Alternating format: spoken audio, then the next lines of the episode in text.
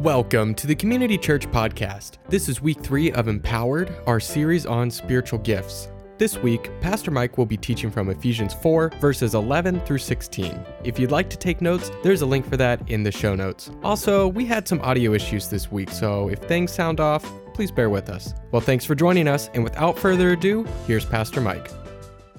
A number of years ago, there was a movie, uh, many of you may not have heard of it, but it's a movie called Mr. Holland's Opus.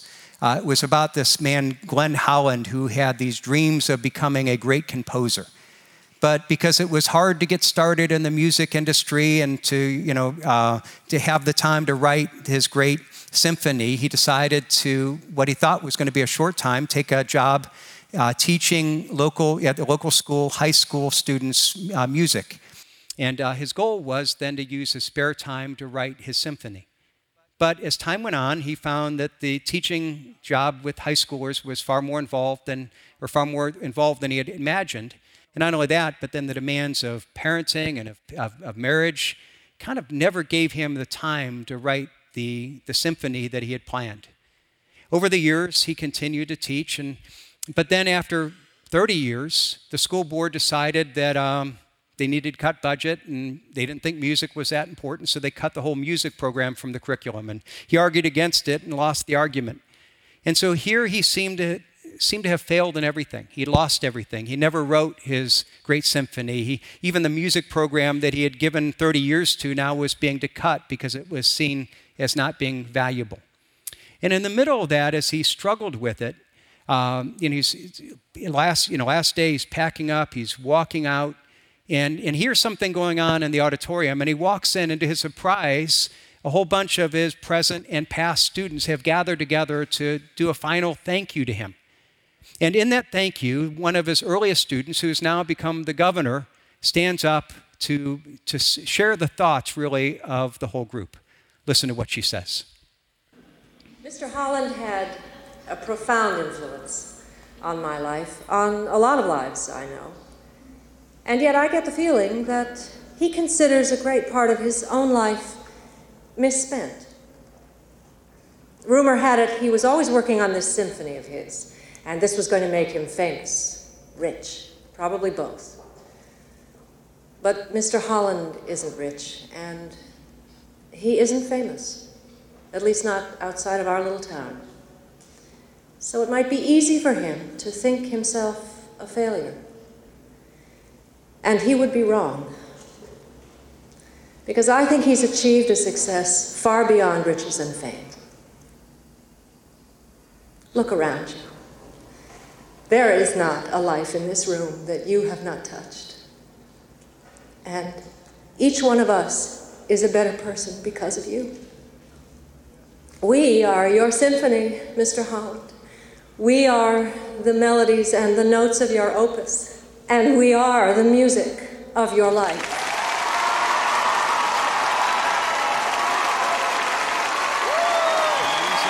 The movie makes a great point in a, in, a, in, a, in a dramatic fictional way. You know, this idea that in our mind we somehow think that to accomplish the great things, to do something great in life, we have to do something that, you know, that is, that is big, something that is, uh, that is noticeable we have to write a symphony, or we have to hold some public position, or we have to re- be some respected teacher or leader. It, somehow we think that, but then we look at that and say, few of us really have the gifts to do that. But we miss the fact that there's opportunity for, in a sense, greatness that is all around us that we can all do. The opportunity to, in a sense, make a significant impact by impacting the lives around us. Or we may lack the ability to do that high profile job you know, to do something that, that is noticed by everyone. But what we need to realize, all of us have the ability to build relationships, to invest our lives into the lives of others, to be able to find someone who has a need and to be able to love them and to encourage them and to help them. And in a sense, by doing so, to make a, a, a radical difference, a huge difference in people's lives. And if we continue to do that over time, what happens is suddenly we realize that there's this room of people that that say, no, your life has counted. Your life is, is counted as, is great in its impact. Now, if that's true in general, so that Hollywood could understand that idea and make a movie about it. It's all the more true for those of us who are followers of Christ. Why? Because we not only have that opportunity of making that impact, but we have the opportunity of doing so with the gospel. But that's the, the one message that truly makes a transforming, transforming impact, something that changes for eternity. And not only that, but we've seen in, in the book of Ephesians, it's been teaching that we each have the gift of the Holy Spirit that is in us. And in that gift of the Holy Spirit, He gives us spiritual gifts, grace gifts, through which we're empowered to literally serve our community in a way that is literally supernatural. But the challenge is are we willing to take our eyes off of the big thing and to define greatness by the big things that we would do and to be able to look at the faithful everyday things that are right before us? To be faithful there and to, and to serve in the small ways, recognizing that's what God often sees as being great. Now, even as we do that, I need to step back in a sense to kind of put in context what we're going to look at this morning. And we've been looking in the last couple weeks about the whole idea of, of God's grace gifts and spiritual gifts. We've been looking at the first half of Ephesians 4, and in that we've been seeing that, that you know, the Bible teaches that all of us who have a relationship with Jesus Christ, as part of that relationship, are given the Holy Spirit, God's Spirit, that literally comes and dwells within us. Look at verse 4 and 5 of, of uh, chapter 4 it says there's just there's one body and one spirit just as you were called to one hope that belongs to your call one lord one faith one baptism. And the whole idea is that if we have this one lord one faith one baptism we're part of this one body that is the church and we all have this one spirit that that's something that is part of our whole reality. But then it continues in verse 7 it's not only that the holy spirit is living within us but he also gives us a grace gift you know, we talked even last week, the word charismatic, we often hear it literally is grace working, grace gift. He gives us this grace gift that, uh, that, you know, that, he, that the Holy Spirit empowers us to do part of the ministry of Jesus. But grace was given to every, each, every one of us according to the measure of, Christ, of Christ's gift. To each one of us, each one of us has this. If you're here and you're a follower of Jesus Christ, you have this kind of grace gift. You have God's Spirit working in you, wanting to work through you. It's not because you deserve it. It's not because you're good enough or you're talented enough. Why? Because it's a gift of grace, unmerited favor. God chooses to use the most unlikely and the most undeserving people. And then He says, okay, I'm going to do it not because of who you are, but because of who I am. Now, even as we look at all this and, and, and talk about, okay, this is true, that we're all giving you know, these spiritual gifts that I think Paul anticipated the objection that many of us would have. And, uh, you know, we would say, okay, well, I understand, Paul, that you're talking about that, that you're given a spiritual gift. Well, you're an apostle. That's a really important one. And, and then you have people like, you know, the pastor, and that's an important one. That's, that's a big gift. And I, even if I have one, it's just a small thing. It's, it doesn't really matter. You know, it, last week we looked at the picture in verse 8 where he uses the illustration of a parade. And, and it's like this parade where where Jesus is the victorious king and he's throwing gifts out to his people. And we feel like, man, I was in the back row of the parade. Not much got that far, not much got to me. Now, one of the reasons that I think that we feel this way is that we confuse visibility with importance. So we think that the visible gifts, the visible roles, are more important. But look what Paul says about that, specifically talking about pastors and, and the relationship between pastors and church members, the pastor being a more visible role. If you have your Bibles open, look with me at verse 11. It says, And he gave the apostles and the prophets and the evangelists and the shepherds and teachers. Now, shepherds there, it's the same word that's translated many other places as pastors. And so most people believe that it's, it's literally, we could say, and he gave the pastors and teachers. And why did he give these roles in church leaders? What does it say? I'm sorry, I did this last time as well. Please go back. It's, I, I accidentally forwarded that. So if, um, so if you go back, thank you. Uh, why did he do it? To equip the saints for the work of ministry, for the building up of the body of Christ until we all obtain the unity of faith and in the knowledge of the Son of God, to mature manhood to the measure of the stature of the fullness of Christ. Now, here's what Paul is saying. Yes, he's called me to be an apostle. He's called others to be prophets and, and pastors and teachers. And, but is it so that we could do the main work of ministry? So that we could do the ministry of the church? No. He's clear that the difference between these roles and, and everyone else, in a sense, isn't that these are more important. It isn't a different degree, but it's a gift that's different only in type. And specifically, that the role of pastor, teacher, of evangelist, of prophet, you know, these roles are specifically support personnel. So that there's a sense that my role as a pastor is to equip others so that you would be on the front line of ministry and I'm behind you supporting you. It's a different kind of ministry, not more important, but just different type. And what Paul is saying here is really clear. God didn't give the church people with these visible gifts so that they could do the important work of ministry, but that we could equip the others to do the work of ministry. See, the ultimate calling of the pastor isn't to do ministry, but to ultimately to train others to do ministry. God has given church leaders, what does he say? To equip the saints, that's you, the members of community church, for the work of ministry, for the building up of the body of Christ. Now, I think a lot of churches have this backward. In a sense, we often look at it and we say, okay, well, what do we have? Well, we have the pastor, and well, he, that's his job to do the ministry of the church. And if we grow, we've got to hire more for them to do the ministry. And, um, and we even see this in the language we sometimes use. I don't know if you've heard this, but I've, I have oftentimes, you know, you hear somebody that would say, well, I'm deciding, to, I want to be a pastor, so I'm going to, I want to go into the ministry. And so I'm going to go to seminary and I'm going to train for ministry.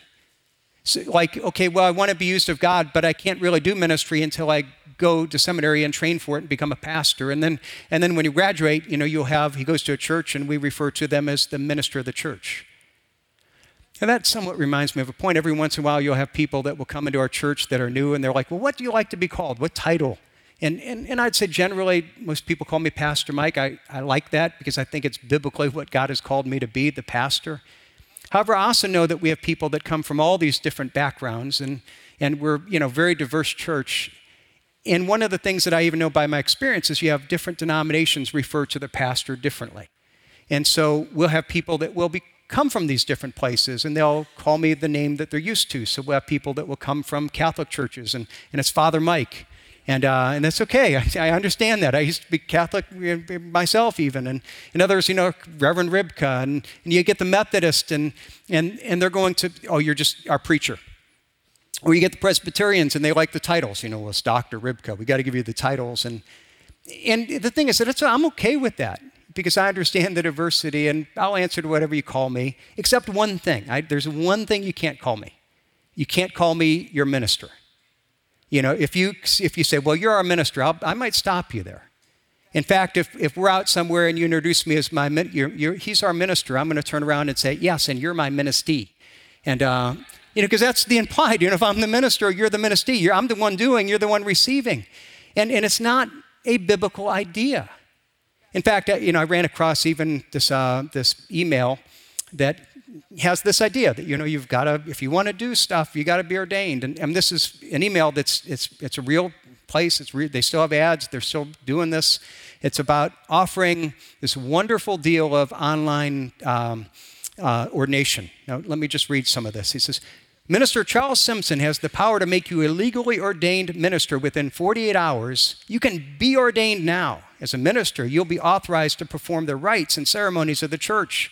Weddings, Marry your sister or brother or best friend. Don't settle for being the best man or bridesmaid. Funerals, a very hard time for you and your family. Don't settle for a minister you don't know. Baptisms, you can say, Welcome to the world. I'm your minister and your uncle. What a special way to welcome the child of God.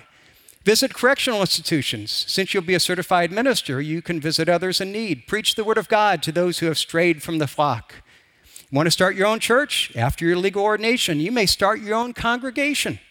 Well, at this point, you must be wondering how much this certificate costs, right? Well, let's talk about how much the program is worth. Considering the value of being a certified minister, I'd say the program is easily worth hundreds of dollars. Wouldn't you agree?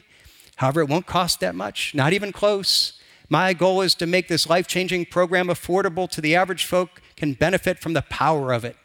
Since I know how much you want to help others, you're going to receive the minister certification for under $100, not even 50. You're going to receive the entire life-changing course for $29.95. Aren't you excited? I mean, it's like that's a sales job. And you listen to this and you say, "Man, that's that's crazy." And And, and then you go to the website, some of their famous ministers include Conan O'Brien, Stephen Colbert. It's like, oh, I'm not sure that's encouraging me.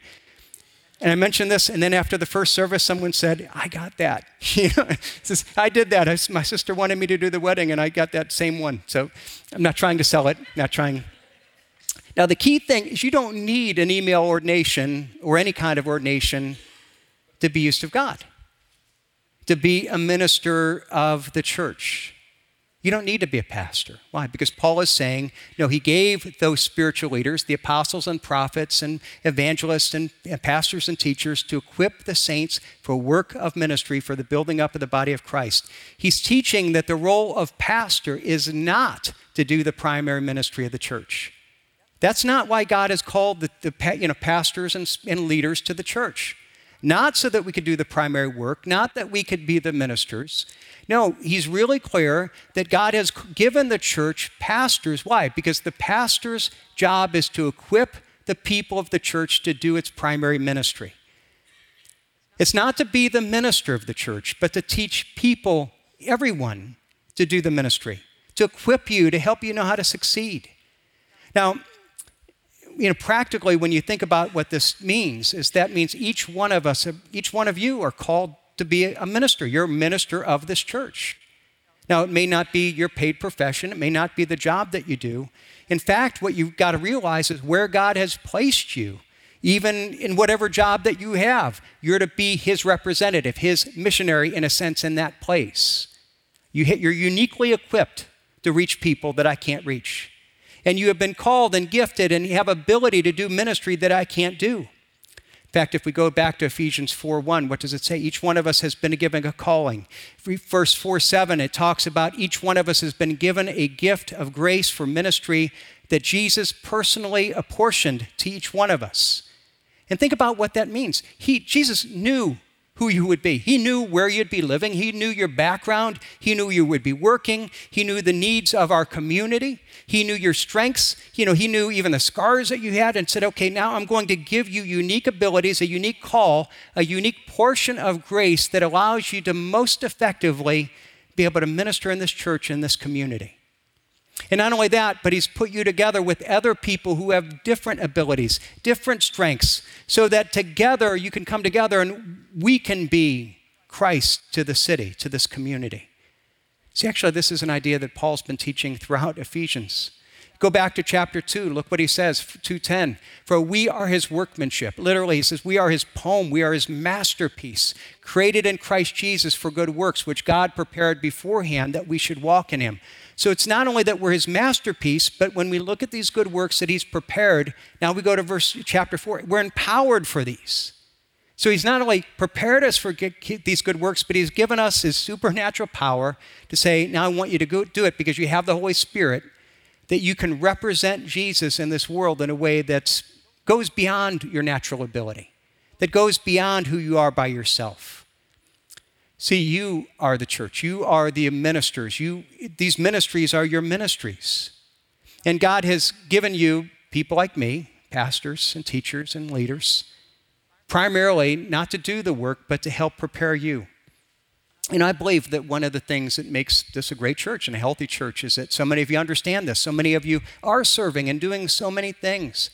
I love the fact that there are so many things that happen throughout the week, so many Bible studies and groups and support groups and, you know, and music and, and all these things that are happening, children's ministry and youth and all these things that are happening that I have no part of, that many times our staff doesn't have any part of.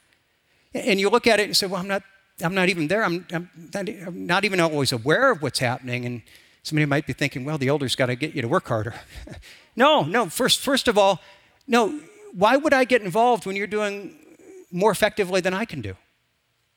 No, my job is to support you on that. And beyond that, I, am working plenty hard. I'm putting more, more than my 50 hours. And, but the thing is, is that I'm doing it in areas that God has called me to focus, to use my strengths and my abilities, which are different than yours. And, and a lot of my strengths and, and, and abilities are called to be things that are ultimately helping support you to be more effective. Let's even illustrate this, some of how it works out in, in, let's say, evangelism. Clearly, the call to share faith with other people is a huge part of what God has called the church to do. You know, to illustrate that, I think just take the Great Commission. Right before Jesus ascended into heaven, Jesus gave these last words to the church about this is our purpose, this is what he wants us to do.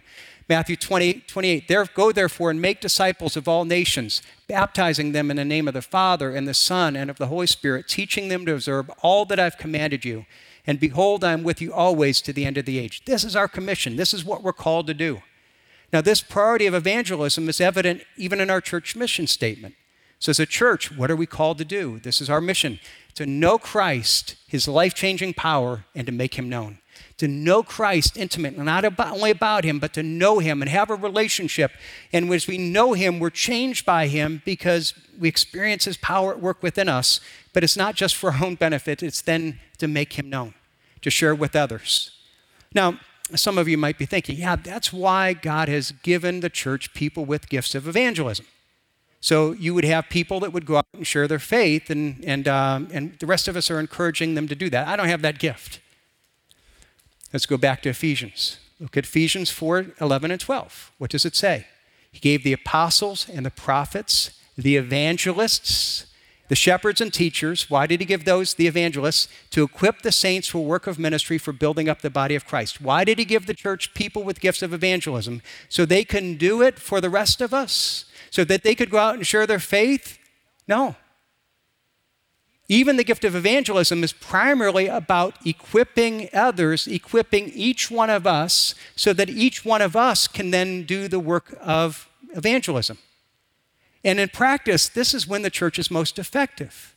Not when we have a few great evangelists, but when each one of us is doing that part. Now, let me even illustrate this. I'm going to do an interactive part here. And, and I'll show you exactly how this plays out. This is true. Think about the person who was most influential in leading you to saving faith. You have them in mind? How many of you, most influential person lead you to saving faith with as an evangelist like a Billy Graham? Okay, nobody. How many would say that it was somebody whose primary gift was evangelism? You could just tell they were an evangelist. I don't see any hands here. How about how many the primary person was someone who was on church staff, that was paid professional, that was full time ministry. How many of you would say that?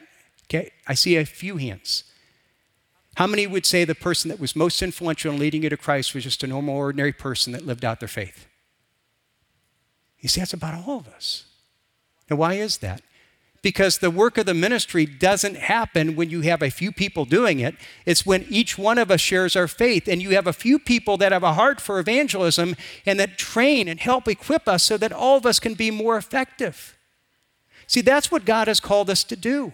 Now, let's talk about what that looks like in a vision of the church. I pray that God would lead hundreds. What if I say, God, pray, I pray God leads 400 people to Christ through this ministry in the next two years? And wouldn't that be awesome? Is that realistic? Man, if it's about me and my preaching or our programs, that's not going to happen. It, seems like huge, it'd be great, but it's, I don't know if it's realistic. Okay, let's ask you another question. Do you believe that God could use you to lead one person to saving faith in the next two years? That if you, if you prayed for regularly unbelieving friends and you prayed for opportunity to share your faith, do you think that God could possibly use you to lead one person to saving faith? Well, what about this challenge 400 people to, through our church? What happens if 400 people that are part of our church said, I'm willing to believe that. I'm willing to let God use me. I'm willing to pray on a regular basis that God would use me to share my faith, to pray for unbelieving friends, so that in the next two years, I get to be a part of leading one person to saving faith in Christ. Now, 400 people do that. Suddenly, we have hundreds of people coming to faith through this church. Suddenly, we have revival. Now, how does revival happen? Not because you have a few really gifted people, but because you have a whole bunch of faithful people and a few evangelists that are calling the rest of us out and, and encouraging each other to do it.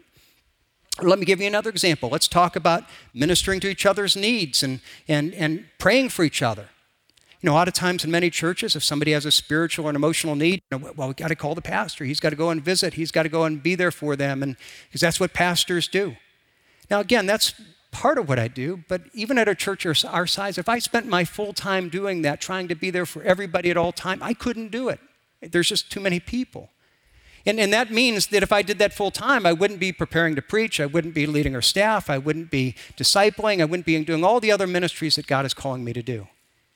So let's go back again. What does God say in verses 11 and 12? God gave pastors and teachers not to do all the work, but to equip the saints for the work of ministry for building up the body of Christ. Now, as a pastor, I treasure the opportunity of being with people there in the hard times. I love doing that, but I can't do it all. And I realize that even in the midst of this, part, a bigger, more important part of my role is not necessarily doing, but it's equipping and encouraging and helping other people do it. How does it play out? Well, part of that is when I'm teach and I'm teaching and preaching and I'm helping you understand truth and biblical truth so that you become more capable of sharing and encouraging others. Some of that happens even in counseling and ministry. I get calls all the time from people who are on the front lines, supporting people, loving people, teaching, doing whatever. And they'll call me up and they say, Boy, this person has this problem. I don't know how to. They ask me a question. I don't know how to respond. And I love that because I said, That's great. My job is support personnel. You're on the front lines. You have a problem. You're coming back and you're saying, How do I answer this question? What do I do? And, I'll, and many times I'll say, Well, let's help you think it through. I'll give you some scripture. And you say, Okay, great. Now I can go back and engage. I know how to shepherd them. Sometimes it's like, here's a bigger problem. Okay, how do I come alongside of you? Maybe I'll meet with them or we'll set up other resources that, that help you. And that's wonderful because you're on the front lines of ministry and I'm doing the support personnel, and way more ministry is happening than if it were, than we're all about me. And some of it is even kind of leading and casting vision. Let me give you an example of that. We've been talking amongst our staff and the elders for some time about how do we pray for each other more? How do we encourage each other? How do we how do we go beyond just talking about, you know, praying for each other? A lot of times in our community groups, you know, where it's prayer requests and we'll write them down and we'll just kind of do a brief prayer. How do we move beyond that and actually pray for each other and have the courage to say, How can I pray for you? Well, you know, first of all, say someone shares a need, you know, it's a, a common thing to say, I'll pray for you this week. I'd encourage you just, if you have time, to stop and say, Hey, can I pray for you now? But beyond that, as we've thought about this amongst the elders and staff, one of the things that we realize is there's power. God's called us to pray for each other. There's power in that. There's power in being prayed for. It's hard, it's humbling. And we realized that God has called us to do that. And so we started experimenting something a couple months ago, and we want to actually make it a part of our service now. At the end of the services, we're going to usually end with a closing song, and we're going to invite people to say, hey, if you want to have somebody pray with you, if you want to pray, come, come down here. And, and we're going to invite at this, the closing prayer for people to come down. If you want to come down on the right side and just pray by yourself, if you want somebody to pray with you, come down on the left side. People come alongside of you and pray with you. And it's powerful. It's a wonderful thing. But that may mean that you, you see somebody and you say, Boy, somebody shared something. Hey, after the service, I'm going to go tap them on the, hey, come down with me, I'll pray with you. Or it might be, you, you know, we had this even this, this morning in the first service. Somebody tapped somebody else and said, I want to go pray. Will you come down with me? That's awesome. It's beautiful. It's beautiful that what we get to see in the church. And God has called us to do that. And what we want to do is we want to encourage you how to do that. Now, even as we say, okay, God's called us to be each part and we want to minister to each other. And how important is this? Oh, look what he says about this the importance of this bond between our serving and our growing. Again, why did God give the leaders to the church, including pastors and teachers? Verse 12, to equip the saints for work of ministry. And this is important because it's for the building up of the body of Christ until we all obtain the unity of the faith, faith the knowledge of the Son of God, to mature manhood to the measure of the full stature of the fullness of Christ. How do we grow in maturity? Not by finding pastors and teachers who will come in and feed us and, and equip us. That's important. Again, my role it's not to downplay that, but ultimately it's we grow as each one of us steps into ministry and does our part. That's how we grow the most. And he uses the example of the human body. That's what he talks about, the body of Christ. When we think of somebody becoming healthy, what's important? Now, part of that is what we eat, right? We got to eat healthy. And if we're not eating healthy, we're not going to be healthy. And so part of that is, is what we take in, what we're being taught.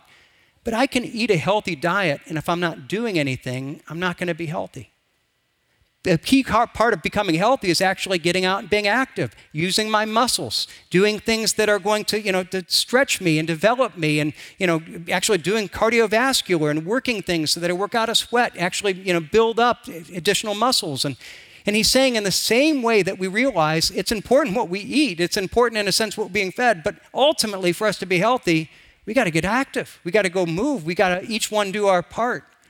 He continues in verse 14 that we may no longer be children, Literally, it says infants there, young children, infants, tossed to and fro by the waves, carried about by every wind of doctrine, by human cunning, by the craftiness and deceitful schemes. And what he's implying here is that until we get involved, we can be stuck at the spiritual infant stage. Why? Think about it. Because, like infants, we are dependent upon others to feed us and take care of us. So if you think, well, the pastor, he's the minister, and, and I'm going to come and be minister too, and I'm just receiving, what is an infant? An infant is one who is dependent and who takes from further growth without giving anything back.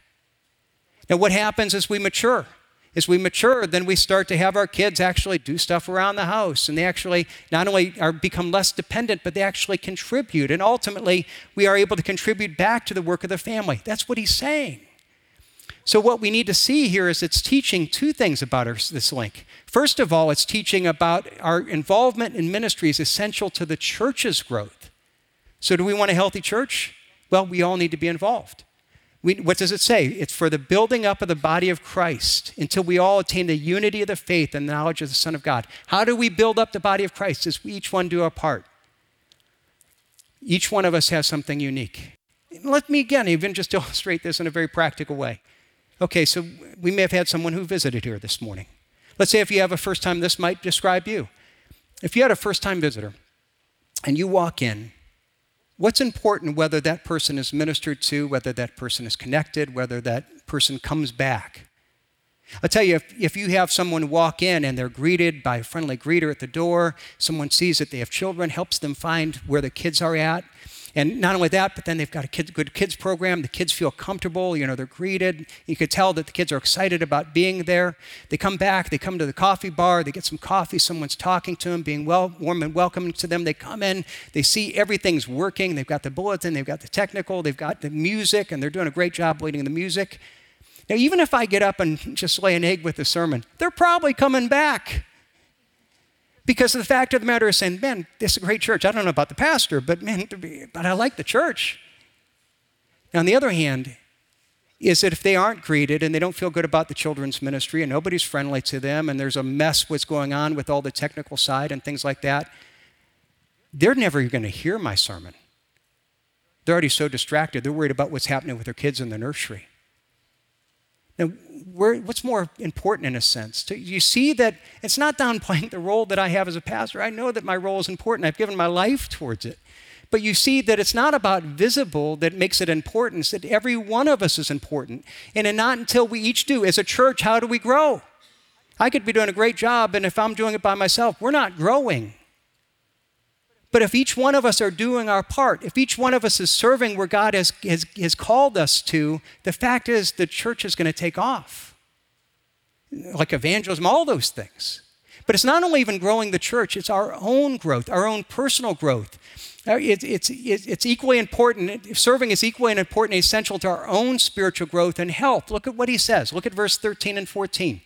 We're all called to the work of the ministry so that we will all obtain the unity of the faith and the knowledge of the Son of God to mature manhood to the measure of the stature of the fullness of Christ, so that we may no longer be children tossed to and fro by the waves and carried about by every wind of doctrine, by human cunning and the craftiness of deceitful schemes. And his idea is here how do we grow to maturity? How do we get behind childhood when we're all doing our part? You see, it's not just about studying and learning, and it's not just about philosophy because the Christianity isn't a philosophy. It's, it's, no, it's a relationship with Christ, it's a lifestyle. It's not just information, it's information that we learn and that we bring into our lives and then we let it uh, work in us and through us so that it comes out through our hands and our feet. It comes out in the way that we love each other and encourage each other. We're called not only to study the life of Jesus, but we're called to be Jesus, to be the body of Christ, so that each one of us is doing a part of his ministry, and together we're representing Jesus to the world. And not only that, but as he says, it says, we'll no longer be children tossed to and fro by the waves of the sea and by every wind of doctrine. Now, here's why it is we need to be involved with each other. You know why? Because we're all going to go through hard times that we're tempted to fall away. We're all going to face things that could deceive us or that could take us away. And if we're isolated, what happened? We're going to become vulnerable to every wind, to the waves of the sea. We're going to go back and forth. If we're tied in with other people, if we've got people that are going to minister to us in our place of need, even as we minister to others at their point of need, what happens? That holds us steady, even in the, even in the waves and the winds of life that goes around us. And we all need that accountability. See, now it builds into that even what he continues in verse 15, talking about that we need to relate to each other in truth and love. Um, you know, we need to not be isolated, but instead we need to minister and do so in the connectedness of, of a body, of a family. Look at what he says in verse 15. Rather, speaking the truth in love, we are to grow up in every way into him who is the head, into Christ. Now, there's something really unique in the wording here. It's, you just you can't translate it in English. And you can't because Paul literally makes up a word in verse 15. When it says speaking the truth in love, what he that's not literally the word he uses. He takes the word truth and he makes it a verb. He makes up a word, literally. So if we interpret it literally, he's saying, rather, truthing each other in love, we are to grow up in every way into him who is the head, into Christ. Now that's beautiful what he's saying. He's literally calling us not only to speak the truth, he's calling us to literally truth, to be truthing each other in love. Now, it goes beyond speaking because it means that we relate to each other, not only in love, but also in truth. That there's a vulnerability in here. Now, I understand why the translators had to translate it this way because they have to use actual English words. But there's something that can be missed. You see, because when we say speaking the truth in love, that's part of it. Part of it is we need to minister to each other and speak the truth in love in such a way that it's truth, but it's always couched in, in love and grace. We need to be like Jesus, who is full of grace and truth. We need to minister to each other in that way. But what's missed in this is that truthing each other in love isn't just about the way we minister to others, it's also about the way that we let others minister to us. It means that we need to be a church where it's not just, okay, I'm mature and I can help the immature, or I'm strong and I can help the weak. No, we are all strong in some areas and weak in other areas. We all go through periods of time that we're going to be blown and tossed by the winds and that we need other people to hold us up. There is none of us that can sit there, including me as your pastor, that say, I've got it, I'm the leader, I'm going to hold everybody on my back. I can't do that. And we need to be a place where we admit that.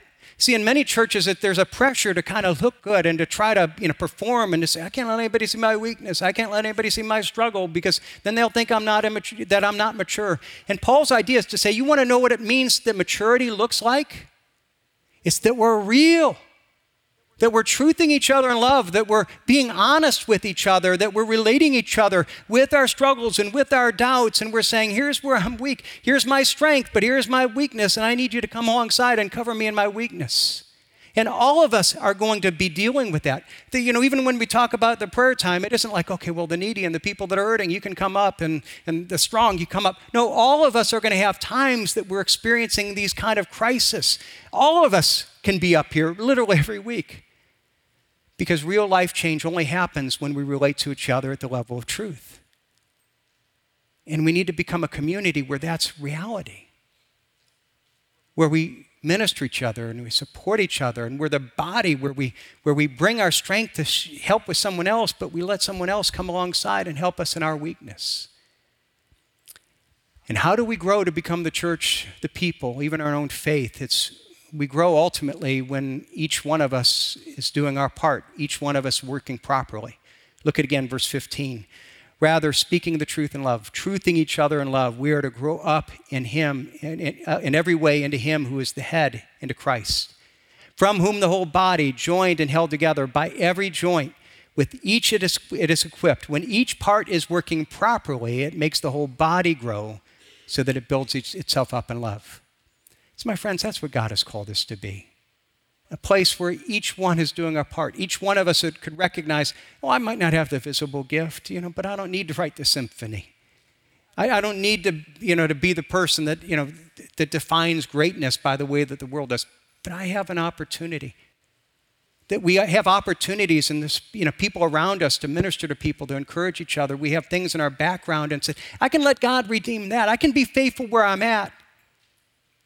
And as each one of us does our part, you see, I can do a part you can't do. I need to be faithful in mine. You can do parts that I can't. And if you're not being faithful, something is lost in this body of Christ. We're not representing Christ fully. And so my part is to say, how can I encourage you to do that? That's what I'm doing today. That's what we're doing even next Sunday night to help. How do we help you know your spiritual gifts? How do I help you know where you want where God wants to use you?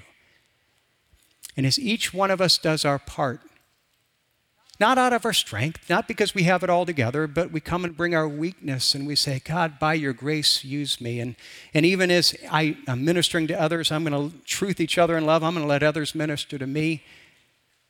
As each one of us does that, what happens? We grow up to become the church, the community, the body of Christ that God has called us to be.